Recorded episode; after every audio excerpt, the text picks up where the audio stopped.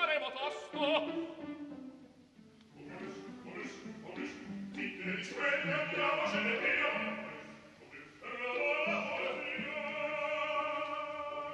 Momus, il caffè dell'opera.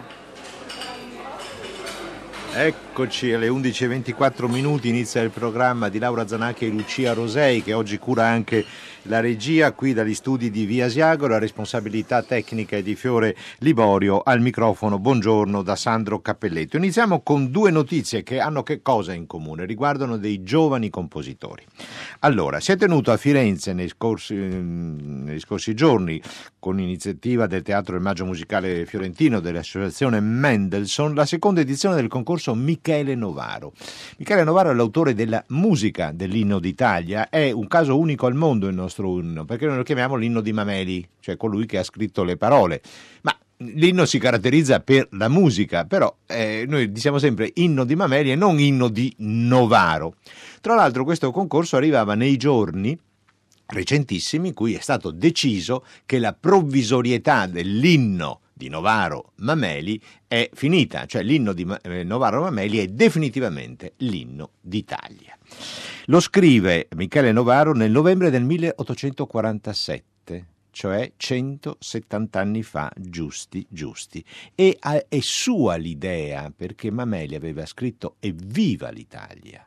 E invece Novaro dice no, fratelli d'Italia, di un'Italia che ancora non c'era. Ed è una piccola modifica ma sostanziale. Bene, nel ricordo della figura di Michele Novaro si è tenuta la seconda edizione del concorso Michele Novaro, la prima edizione a Torino, la seconda a Firenze, la terza sarà Roma, cioè le tre capitali dell'Italia di eh, quegli anni, destinata eh, ai giovani compositori. Una giuria preceduta da Krzysztof Schistoff, correttamente Penderecki, il grande compositore polacco, c'era anche Giovanni Sollima in regia, in giuria, scusatemi, e la giuria ha premiato La fine del tempo, un lavoro di Lukács Sommer, un compositore cecoslovacco di 33 anni, eh, ispirato a un frammento dell'orchestra l'Orfeo di eh, Monteverdi, quindi un omaggio alla cultura, alla grande cultura musicale italiana di Lucas Sommer, vincitore della seconda edizione del concorso Michele Novaro. La seconda notizia che diamo, sempre dedicata ai giovani compositori, è che questa sera, per il Festival di Nuova Consonanza eh, a Roma, al Teatro Palladio oggi e domani, va in scena Opera Panettone panettone in un atto. Avete presente tutti il cinema e i film panettone, il cine panettone che affligge i nostri natali. Questa invece è un'opera panettone in un atto, non è un paese per veghi. Libretto di eh, Federico Capitoni, musica di Domenico Turi, regia di Ivano Capocciana. Allo Snob Theatre si prova la messa in scena del melologo, nutrizionista e ambientalista Zucchero di Canna ma la politica retrograda e prezzolata di chi gestisce il teatro manda tutto all'aria, costringendo la compagnia a far virare tutto in un'opera becera e volgare per andare incontro al pubblico. A restare davvero deluso sarà solo il regista, l'unico che credeva nell'operazione. Ma qui vengono, diciamo, le bordate più forti. Non è un paese per veghi, la prima opera panettone. Mette alla berlina gli atteggiamenti radical chic che non sono dettati da un vero fervore intellettuale, piuttosto da conformismo culturale e anche mostrando i lordi meccanismi che spesso caratterizzano il mondo dello spettacolo non sai che fatica scrivere in quel modo. Una musica orrenda inascoltabile scritta per quei quattro intellettuali che verranno allo spettacolo.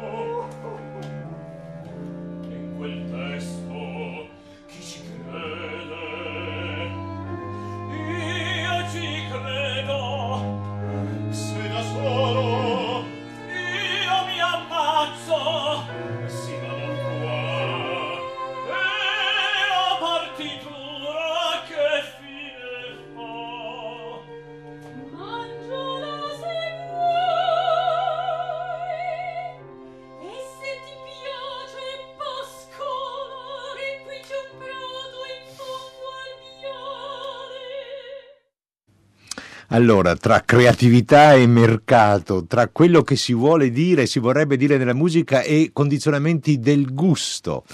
L'opera Panettone non salva praticamente nessuno, dicono gli autori, e utilizzando un linguaggio verbale e musicale che ricalca il trash contemporaneo, cerca l'attualità non soltanto nei contenuti ma anche nella forma. Non è un paese per veghi di Federico Capitoni e Domenico Turi. Abbiamo avuto in anteprima un ascolto, il dramma del compositore. Ma veniamo al cuore di oggi, del nostro programma di oggi. Puccini, la fanciulla dell'Ouest, è tempo di inaugurazioni e eh, la Scala con l'Andrea Chenier, l'Opera di Roma con la Damnation de Faust di Berlioz, il Teatro di San Carlo il 9 dicembre con un'opera assolutamente originale, inconfondibile nel catalogo pucciniano, La fanciulla del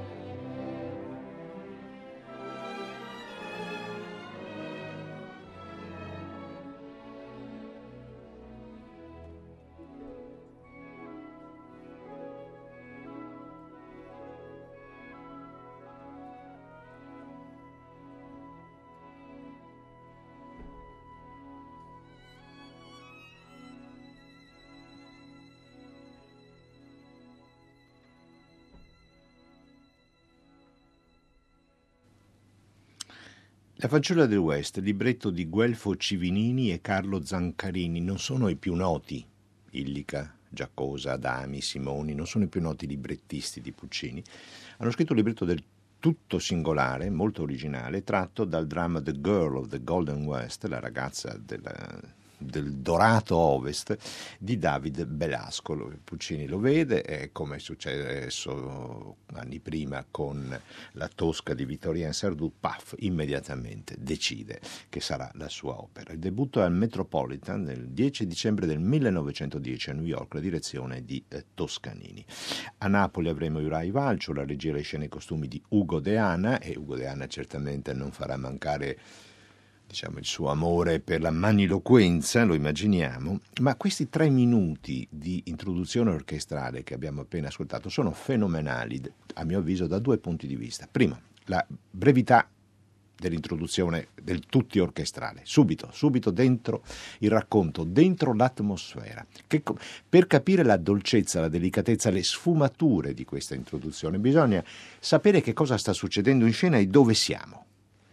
Siamo in luoghi geografici e umani che Puccini non ha mai toccato prima e non toccherà più in avanti.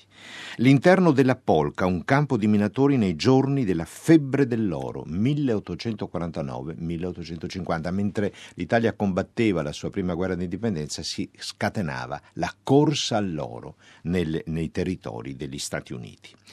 Siamo in un, in un, locale, in un saloon, frequentato da minatori, un banco con bicchieri e bottiglie, tavoli e sedie, un'ampia porta mette nella sala da ballo, luce crepuscolare. Questo spiega l'intimità della situazione. Si vede rosseggiare la bragia del sigaro di Jack Rance, uno dei protagonisti maschili, lo sceriffo. Larkins ha scritto una lettera a casa ed è seduto con la testa tra le mani, tristezza e solitudine dei minatori al termine di una lunga giornata di lavoro. Siamo negli Stati Uniti, siamo in un ambiente totalmente maschile tranne lei, la protagonista.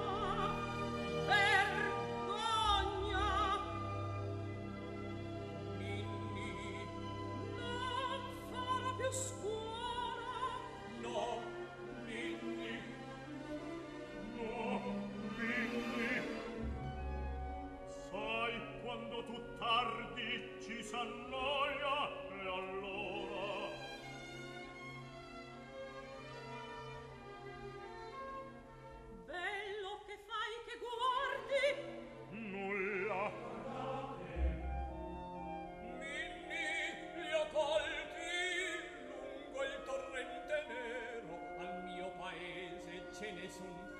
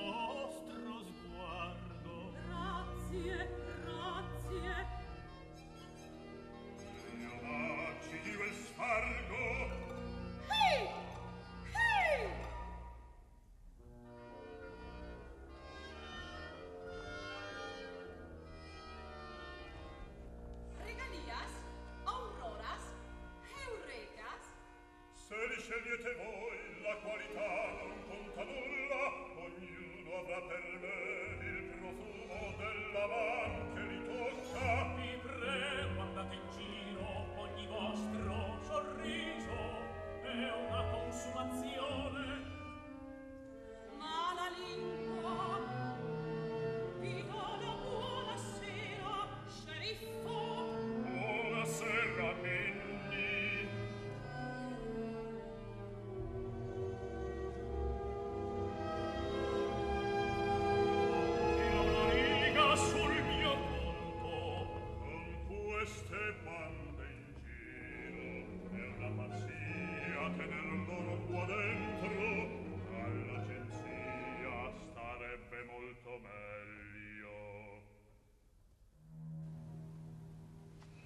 Magnifica, magnifica capacità teatrale. Tre minuti d'ascolto e già la situazione è chiara. C'è Minnie, tutti la desiderano, tutti, tutti, sono innamorati di lei, perlomeno a parole. Lei però non ha ancora mai baciato un uomo. C'è chi gli regala un nastro, chi, dei fiori che ha colto lungo il torrente e che gli ricordano i fiori del suo paese. Chi sono i personaggi? Joe, Trin, Sonora, Harvey, Ashby e poi Jack, Jack Rance, sceriffo. E quando arriva lo sceriffo subito l'atmosfera si incupisce. Che rischio, dice lo sceriffo, tenere tutti i risparmi dei minatori qui con le bande che ci sono in giro e poi entrerà il capo banda, il capo bandito del quale naturalmente Minnie si innamorerà. Ma questo lo racconteremo dopo. Tre minuti e già la situazione drammaturgica è perfettamente delineata. Non c'è l'aria, non, non abbiamo ascoltato, eh, in fondo sono entrati due dei tre protagonisti, cioè Minnie, lo sceriffo, manca il terzo, il bandito, ma nessuno dei due si è presentato con un'aria già questo è una, un segnale molto importante che dà eh, Puccini, che ha descritto, ha descritto un'atmosfera, ha descritto una situazione, i dialoghi sono dialoghi comprensibili, sono dialoghi tra il parlato e un morbido eh, declamato. Ci sono molti elementi dunque di novità, ricordo nel 1910 è il debutto della fanciulla del a, al Metropolitan di New York, cantata in italiano ma con una situazione, con un'ambientazione del tutto appunto statunitense, gli anni della corsa all'oro eh, il maestro eh, direttore del eh, Fanciullo dell'Oeste che inaugura la stagione nuova del Teatro San Carlo di Napoli è il suo direttore musicale, il direttore musicale del teatro, il maestro Jurai Valcioa, che il pubblico italiano conosce molto bene, è stato a lungo direttore principale dell'orchestra RAI eh, di Torino. Lo abbiamo eh, intervistato, eh, grazie del tempo che ci ha dedicato e la prima domanda riguarda proprio l'unicità all'interno dell'orizzonte femminile pucciniano, eh, perché certamente lei non è Mimi, lei non è Manon, lei non è Butterfly, lei non è eh, Liu, lei non è nemmeno eh, Suora Angelica, l'unicità all'interno, e non è nemmeno Turandot, perché vedremo come va a finire la fanciulla del West, l'unicità nella musica e nel canto del personaggio di Minnie. Parlando della vocalità eh, e del personaggio di Minnie, Ehm, lei comunque deve vestirsi nelle vesti proprio eh, della mamma, una che, che, è capo, che insegna un po' di tutto. E, uh, e per, la volta, per la prima volta si innamora.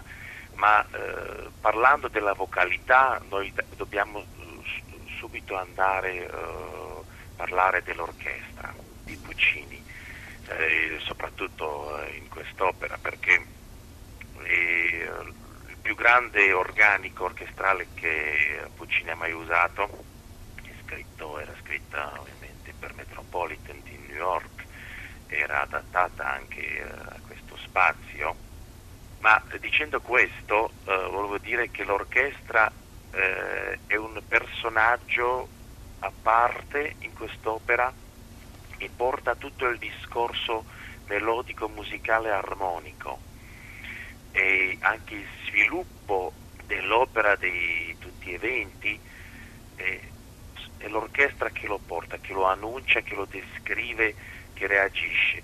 E uh, non ci sono le arie in quest'opera, ce n'è una cortissima nel terzo atto e i cantanti mettono proprio il, il sui loro emozioni su questo sviluppo sinfonico.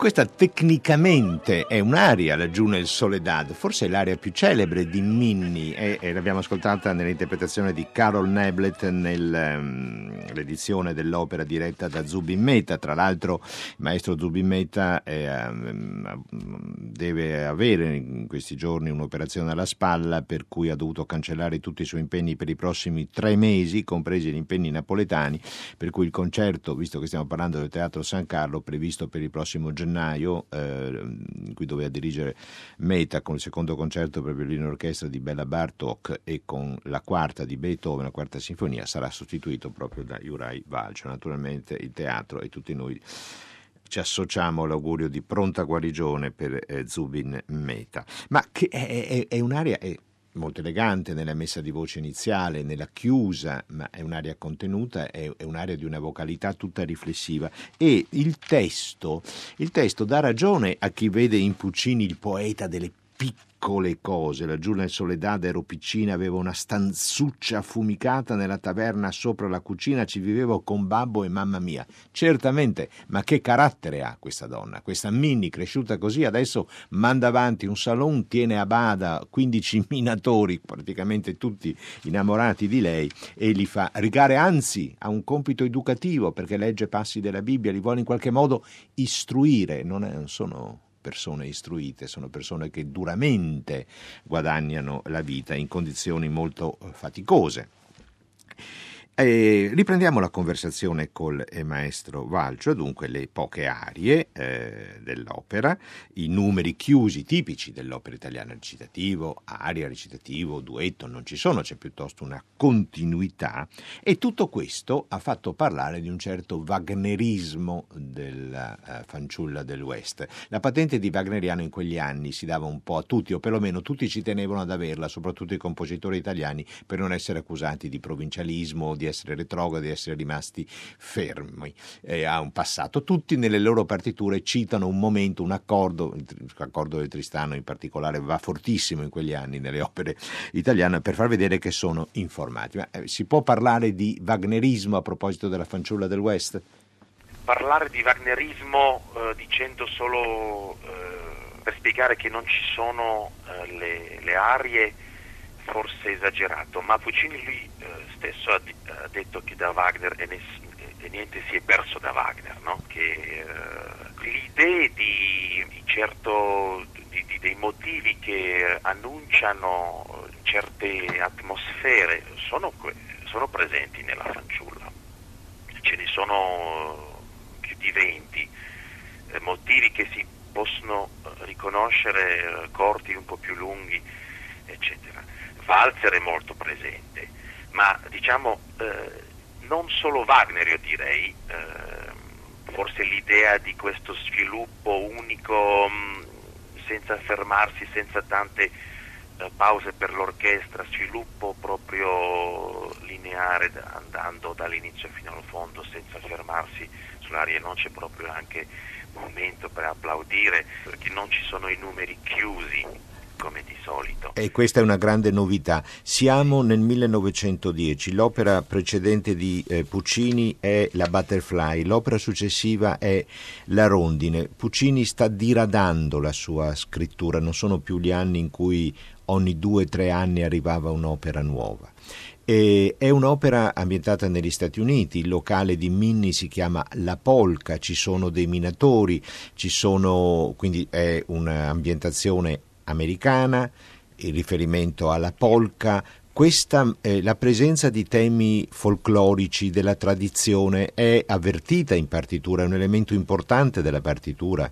Sì, ma eh, Puccini eh, ha sempre fatto eh, così, anche eh, nella Butterfly, anche lo farà nel Turandot ma eh, questa presenza eh, dei ritmi eh, sincopati eh, di ragtime o i canzoni indiani o popolari dell'epoca fanno parte proprio del sviluppo musicale, sono dentro del linguaggio eh, pucciniano. È vero che è l'ambiente maschile su 17 ruoli, 15 sono maschili, poi c'è solo il coro maschile. E l'orchestra, io direi che queste, tutte queste influenze orchestrali dei, dei colori eh, dell'orchestra pucciniana lui sapeva e conosceva tutto quello che si faceva all'inizio del XX secolo.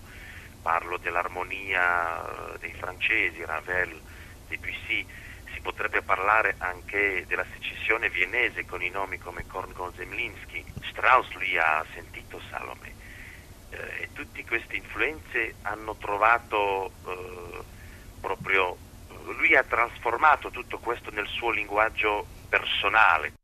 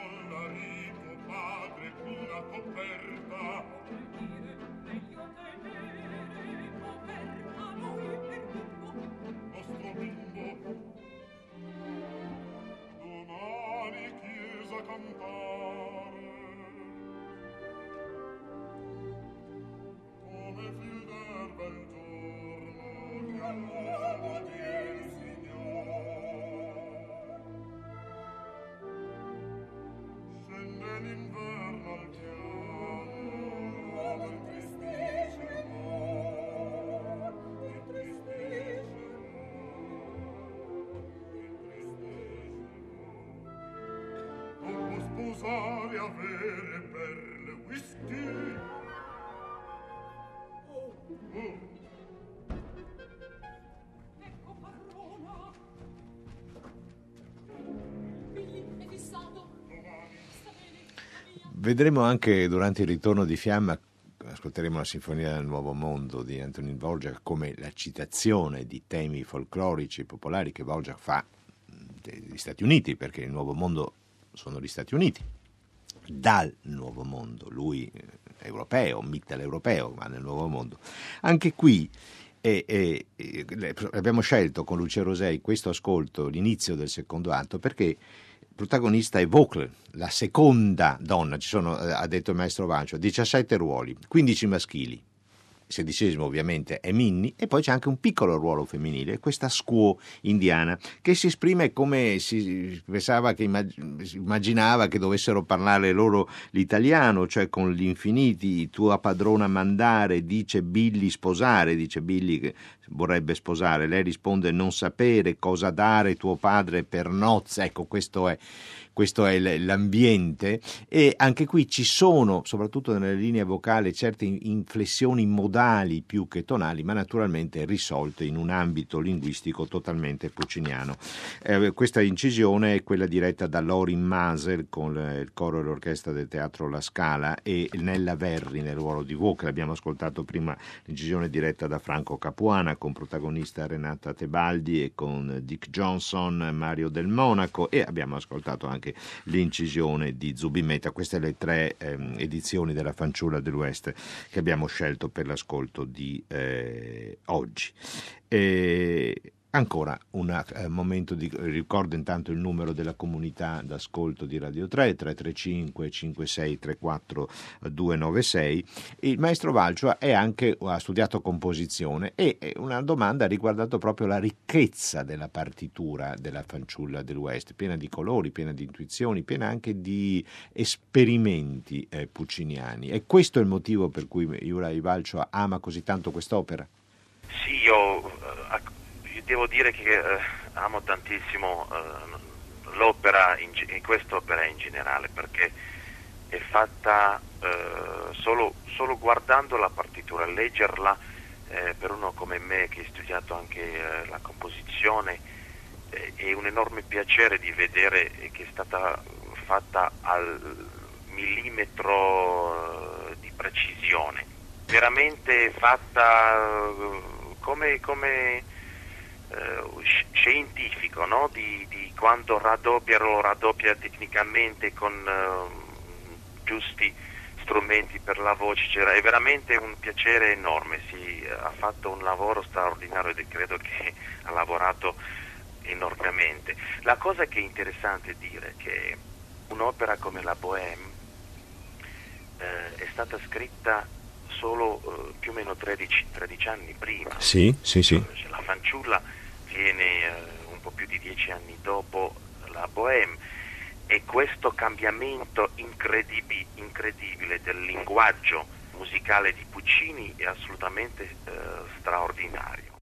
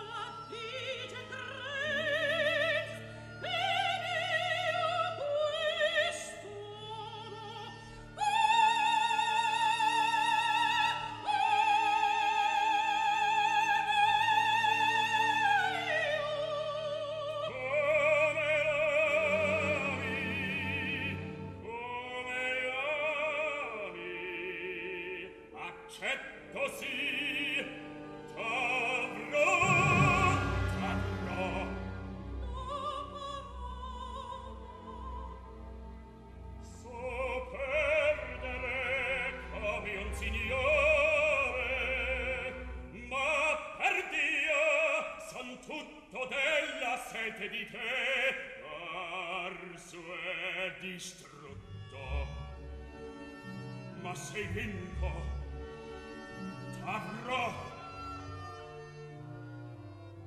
aspettate un momento. Che aspetti?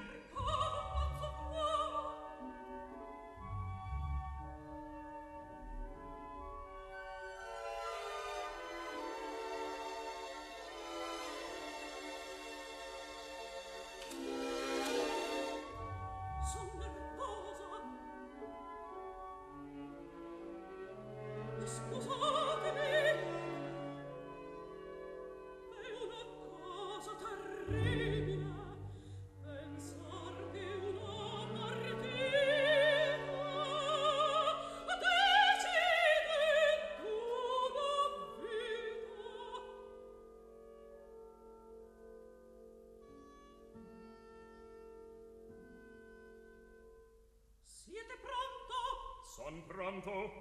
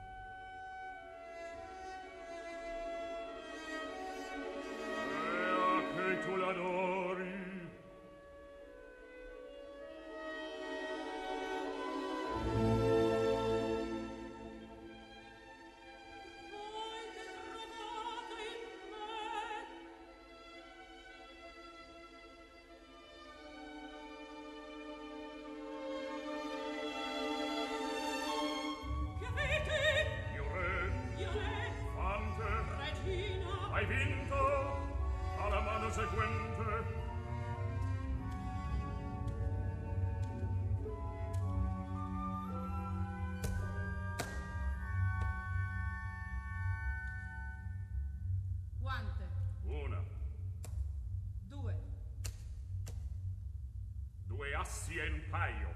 Niente. Pari, siamo pari, evviva. Ora la decisiva.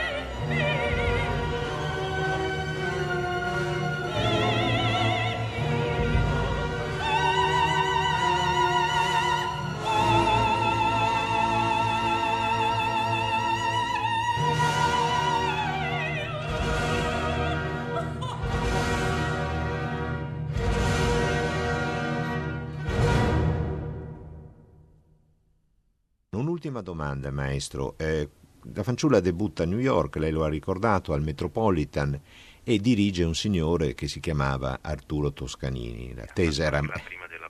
E che ha fatto anche la prima de Bohème. Il rapporto con Puccini è stato lungo, non è sempre stato facile, ci sono stati dei momenti in cui i due musicisti non si sono capiti e altri invece in cui Toscanini ha speso tutta la sua autorità, basti pensare alla prima di Turandot alla Scala, nel- eh, per difendere e diffondere la musica di Puccini. Oggi di Toscanini, siamo nel 150 anniversario della sua nascita in questo 2017. Che cosa è vivo ancora di Toscanini? Io eh, dal- dall'inizio mi sono interessato a grandi direttori, diciamo così, del passato che sono presenti eh, nei nostri tempi grazie al, al video, alle incisioni eh, audio. Io sono sempre stato eh, molto curioso di, non solo di Toscanini, ma l'altra scuola che, che era Furtwängler, eh, diciamo, e non solo loro, altri accanto, perché eh, è qualcosa che almeno a me dà un'idea di sguardo di questi musicisti eh, geniali su, eh, sulla musica dell'epoca. Loro so- sono stati in contatto con compositori del eh, fine del XIX, no? XIX Secolo, sì. poi l'inizio del XX con Strauss, con Mahler e tutto questo sviluppo del, eh, del nostro mestiere della, della direzione dell'orchestra che proprio è iniziato in questo periodo.